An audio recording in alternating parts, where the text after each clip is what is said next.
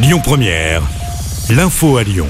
Bonsoir à tous. Dans l'actualité ce jeudi, la contraception sera gratuite pour les femmes jusqu'à 25 ans. C'est une annonce aujourd'hui d'Olivier Véran. Le ministre de la Santé souligne que cette mesure entrera en vigueur dès le 1er janvier. Une prise en charge qui s'élève à 21 millions d'euros par an. Cette gratuité concernait déjà les jeunes femmes de 15 à 18 ans. Grosse saisie de drogue par la BAC de Lyon. Lundi, deux personnes ont été interpellées en pleine transaction. Les policiers ont mis la main sur 650 cachets d'ecstasy, plusieurs centaines de grammes d'herbe et de cocaïne. Les deux individus ont été placés en garde à vue. Les soignants manifestent depuis ce matin à Lyon contre l'obligation vaccinale. Un préavis de grève a été déposé par les syndicats pour toute cette journée. Un rassemblement avait lieu ce matin devant l'hôpital Édouard Herriot à 9h. Pour rappel, la vaccination devient obligatoire pour les soignants en France à partir du 15 septembre.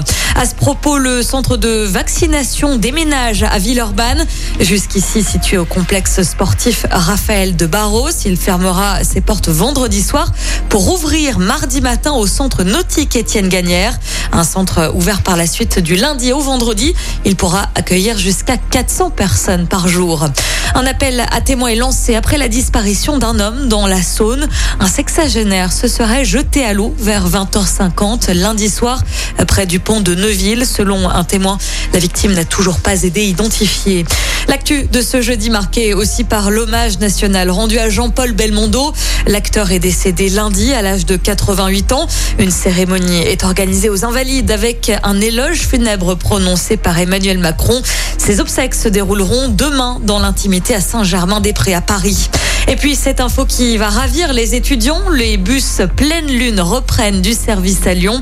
Ils étaient à l'arrêt pendant l'été. Quatre trajets seront proposés à 1h15, 2h15, 3h15 et 4h15 du matin les vendredis, samedis et dimanches pour relier la presqu'île au campus et résidences étudiantes.